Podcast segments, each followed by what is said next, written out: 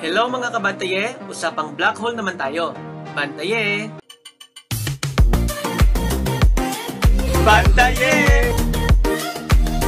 Okay, so mga kabantaye, ito ngayon ang ating ikatlong astronomy-related topic or videos dito sa Bantaye.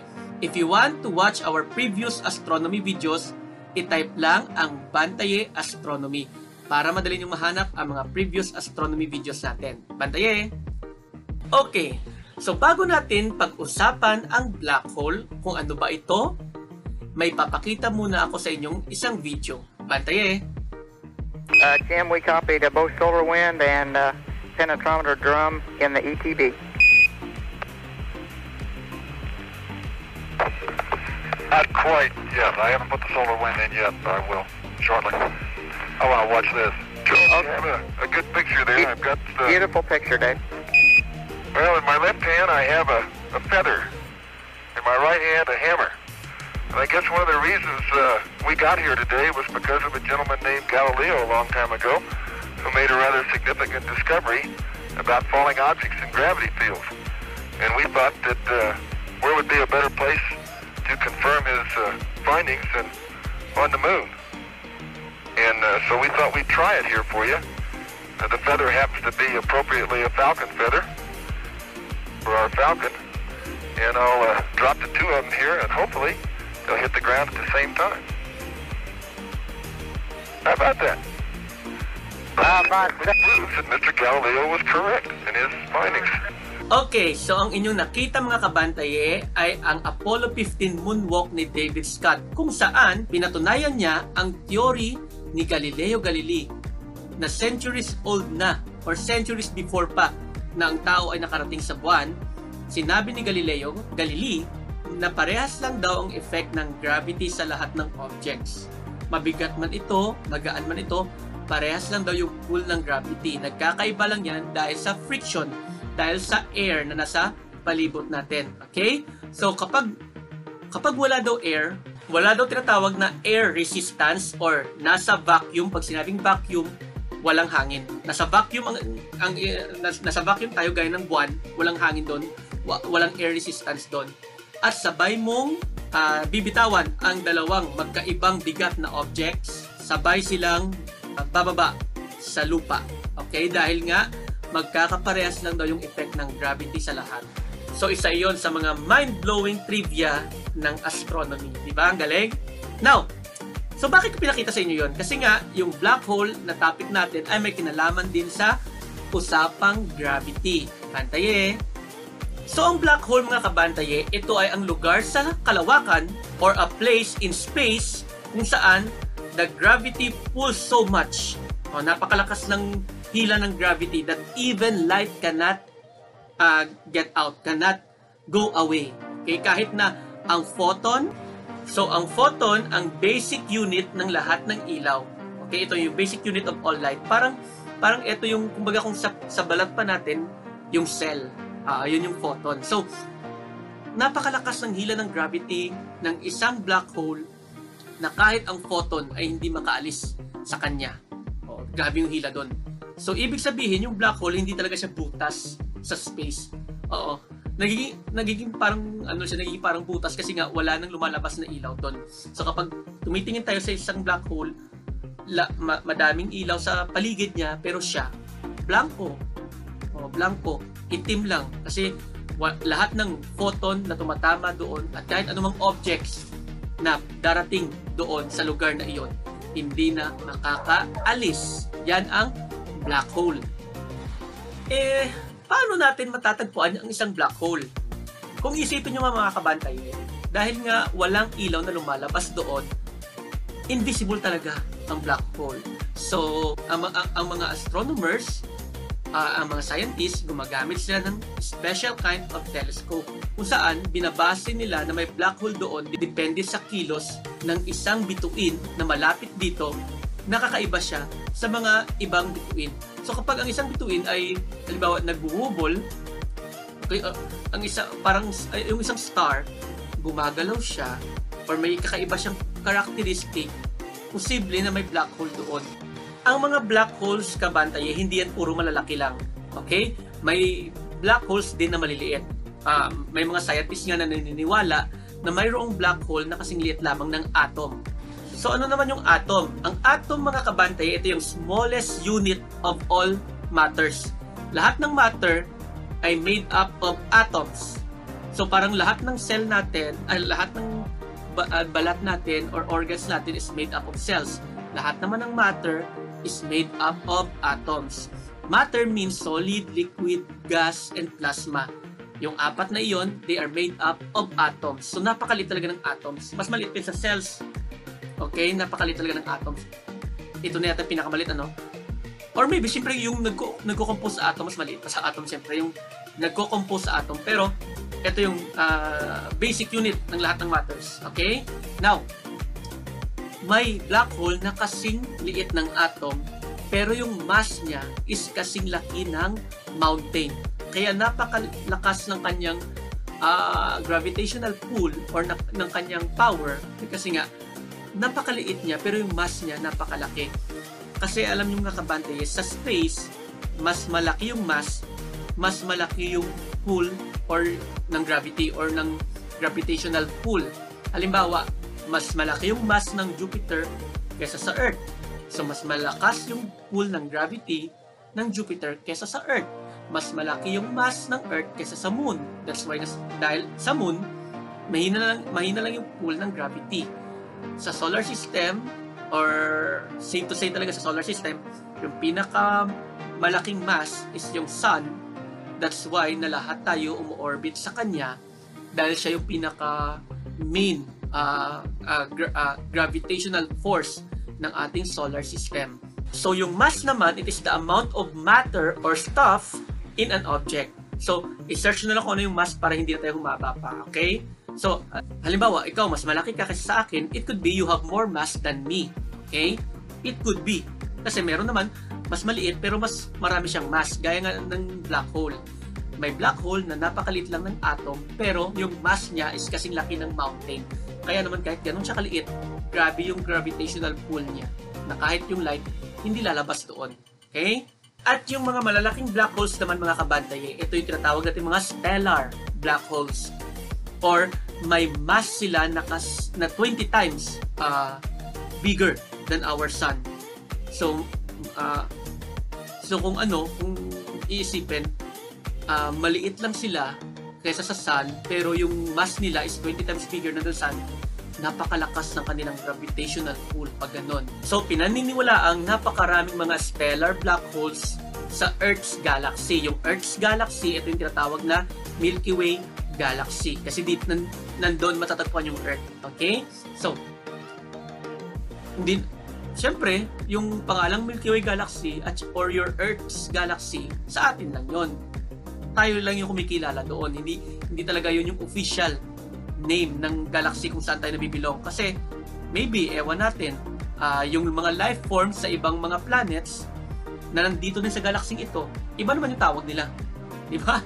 Atin, natawag natin itong Earth's galaxy uh, or Milky Way galaxy kasi hindi pa natin sila nakakausap, hindi pa natin nare-reach yung ibang mga intelligent life forms kung meron man sa ibang mga bahagi or malalayong bahagi ng Milky Way. Oo. So, atin lang to, atin tawag lang natin to bilang as, as a human being, tawag lang natin ito sa uh, galaxy kung saan tayo nabibilong, yung Milky Way galaxy. Okay, now yung talagang sobra-sobrang laki na ng mga black hole ay tinatawag na mga super massive black holes. Ito na yung may mga one million times uh, uh, the mass of our sun. So talagang napakabigat na talaga nila. Napakalakas na or napakalakas na ng gravitational pull nila. Kasi nga uh, one million na yung mass nila. Uh, one million ng ating ng mass ng ating sun. Yun, parang ganun mga kabantay eh. At meron bang supermassive black hole dito sa Milky Way? Of course, meron. Napatunayan na ng mga scientists na every large galaxy have a supermassive black hole at its center, sa gitna. So kung titingnan niyo yung Milky Way galaxy, 'di ba? Parang may ano siya, parang may butas siya sa gitna, okay? Parang ano siya, no? Parang typhoon. Oh, katulad siya ng typhoon. Now, doon matatagpuan ang supermassive black hole. That's why lahat ng stars ng galaxy ito umiikot or umu- nagkakaroon ng orbit sa center. Okay? Umiikot tayo sa kanya. Kasi siya yung pinaka mabigat. Oo. Siya yung pinaka malaki yung mass or yung gravitational pull sa maybe, maybe sa buong galaxy. Kaya tayo yung umiikot. Ta- lahat tayo umiikot sa kanya. Okay? Parang siya yung, kumbaga, kung tayo yung solar system, lahat solar system, siya yung sun. Siya yung nasa gitna. O, diba? Ang galing. At may pangalan or may tawag tayo sa supermassive black hole na nasa gitna ng ating Milky Way. Ito ay ang Sagittarius A. Ang mass ng Sagittarius A, mga kabante, ay tinatayang equivalent sa four million suns. four million na araw natin, yung kanyang mass. And yung kanyang laki naman ay medyo maliit lang. It, uh, a very large ball, kumbaga, na tinatayang mga nasa few million Earths lang yung nandun. So, few million Earths, pero yung mass niya is four million suns. Oo. So, na, napakalakas ng mass niya sa kanyang size. Oo. So, supermassive black hole siya. Okay, ngayon naman, paano ba nabubuo ang mga black holes? So, alam niyo mga kabante, uh, siyempre yung mga, ano, yung karamihan sa universe natin, puro lang yan mga theory. Hindi pa talaga yan one hundred percent proven. Okay, yung yung karamihan na mga paniniwala tungkol sa ating universe. Kasi nga, siyempre, tao lang naman tayo. Hindi tayo yung wala tayo nung nagsimula yung lahat. Hindi tayo all-knowing, ganun. Pero uh, ba, uh, uh, pero yung mga theory naman is based naman siya sa observable, uh, uh, kumbaga, base siya sa mga uh, observable things or na, yung mga base siya sa observations natin. Kaya, pwede natin sabihin na uh, maaaring tama tayo sa ating mga paniniwala. Okay? Now, yung mga scientists, naniniwala sila na nagsimula yung mga uh, small black holes uh, kasabay din ng pagsimula ng universe. Yung mga massive naman, yung mga malalaking black holes naman, ito ay nanggaling naman siya sa mga stars. Okay? Kumbaga ano na siya? Uh, bangkay. Ay, hindi, ano na siya siguro, kaluluwa. Kaluluwa na siya ng isang star na uh, namatay. Kasi kapag yung star namatay na siya, nag-explode siya, di ba? Nag-explode, nagiging supernova siya. Okay? It means yung mga part niya uh, nag-explode na. Okay? Uh, tuma- tumilapo na sa mga space yung ibang mga star niya. Kaya nga may paniniwala na tayo, at uh, hindi to, hindi to paniniwala kundi parang proven na rin siya. Kasi yung ibang mga parts natin, yung ibang mga matters natin ay matatagpuan lamang sa isang star or gaya ng isang sun. So tayo ay stardust, kumbaga. Tayo, we are made of stardust. Tayong mga tao and yung iba pang mga living things ay, kumbaga, we are created uh, from the uh, from the matters of a dead star. Yon, tayo ay stardust. Yon, ganun. Parang napaka-special ano kung iisipin mo. Now, so kapag yung isang star pumutok na, na, na kumbaga nag-collapse na siya, nagiging, yun yung tinatawag na explosion, nagiging supernova siya. And then, magkakaroon niya ng tinatawag na implosion or mag-implode. Explode, implode. Yung implode naman, syempre, kabaligtaran ng explode. Kung yung explode, uh, palabas lahat. Yung implode naman, inwards. Okay? So, magkakaroon siya ng inward implosion, yung isang star. Doon na magkakaroon ng tinatawag na black hole. Uh, Siyempre, parang, parang mahirap na yung ipaliwanag kung paano ba yun nangyayari. Basta nangyayari yun. Okay? Magkakaroon na siya ng implosion. Mag, mabibigat ng bibigat yung mass niya.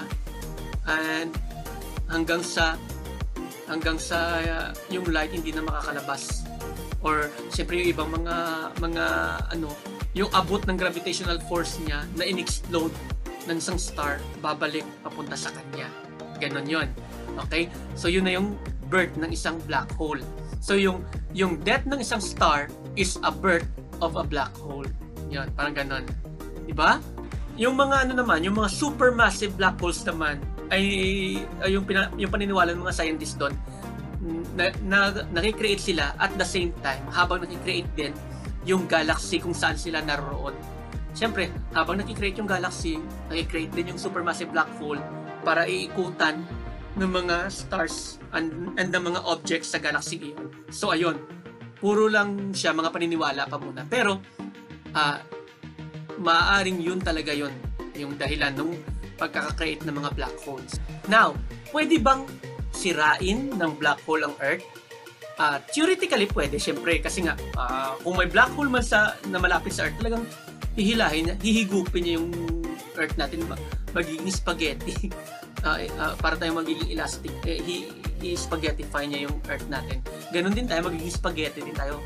I, ma, ma, ma, iinat tayo, kumbaga, iinat lahat, hanggang yung atoms natin, lahat iinat siya ng parang spaghetti papunta sa black hole. So, I don't know if, may, could be, it could be a very quick death, kumbaga, isang, isang snap lang, talagang tipok lahat kapag may black hole. Pero wala naman, wala, uh, buti na lang, wala naman talagang malapit na black hole sa ating solar system. And kung sakasakali mang papalitan ng black hole ang sun, hindi naman masisira yung solar system talaga. Kasi nga, papalitan lang ng black hole yung sun, o orbit pa rin yung mga bodies, na, gaya ng pag-orbit natin sa sun ngayon, ganun pa rin, o orbit lang tayo sa black hole. Okay? Pwera na lang kung supermassive black hole yun, at baka ano, at baka mahila tayo, papalapit. Pero hanggat nasa safe zone tayo, o orbit lang tayo, na parang parang sa sun lang, okay? And yung sun natin, hindi siya big enough to be a black hole. Hindi siya supermassive enough para, uh, para maging black hole siya someday. So, baka hanggang supernova lang siya. Kasi, di ba yung sun, yung sun natin ngayon, parang teenager pa lang yan. Pag medyo tumatanda na yan, mag-expand yan, magiging red giant yan. Aabutin niya hanggang, hindi ako, hindi na ako sure ha, hanggang Jupiter ba? Hanggang, hanggang Jupiter yung aabutin niya. So, safe si Saturn, parang ganun. And then after that, pag nag-red giant siya, liliit siya, magiging white dwarf. And from white dwarf, uh, mag-explode na yan, supernova. Okay. Pero kapag supermassive talaga, magiging black hole yun. Pero si sun, hindi siya ganun ka-massive para maging black hole si Sunday. So kapag nag-red giant si sun, at, at okay na tayo, okay na yung technology natin, pwede tayong lumipat sa, sa Saturn, sa moon niya na Titan. Pwede tayong tumira doon someday sa Titan, or maghanap tayo ng iba pang mga planets. Papunta, oh, papunta sa ibang mga planets tayo. Okay, ganun. Ay, naku. Ewan ko. Hindi na tayo buhay nun kasi billions of years pa before mangyari yon. Okay? Now, so, I guess, uh, natakal na natin halos lahat. Uh, hindi naman, oh, karamihan ng mga facts tungkol sa black hole. Ang susunod nating tatalakayin, mga kabantaye, tungkol naman sa different types of civilization. Okay? Kasi may type one civilization, may type two, may type three, may type four civilizations. Yun yung paniniwala ng mga ano, ng mga scientists, okay? And uh, napaka ano naman, napaka na, parang halos makatotohanan yung paniniwalang yun. Tayo below pa tayo sa type one civilization. So abangan nyo dahil, sus, dahil sa susunod, yan yung ating magiging topic, yung iba't ibang mga civilizations. So hanggang sa susunod ulit na astronomy related topic ng Bantaye. Bantaye!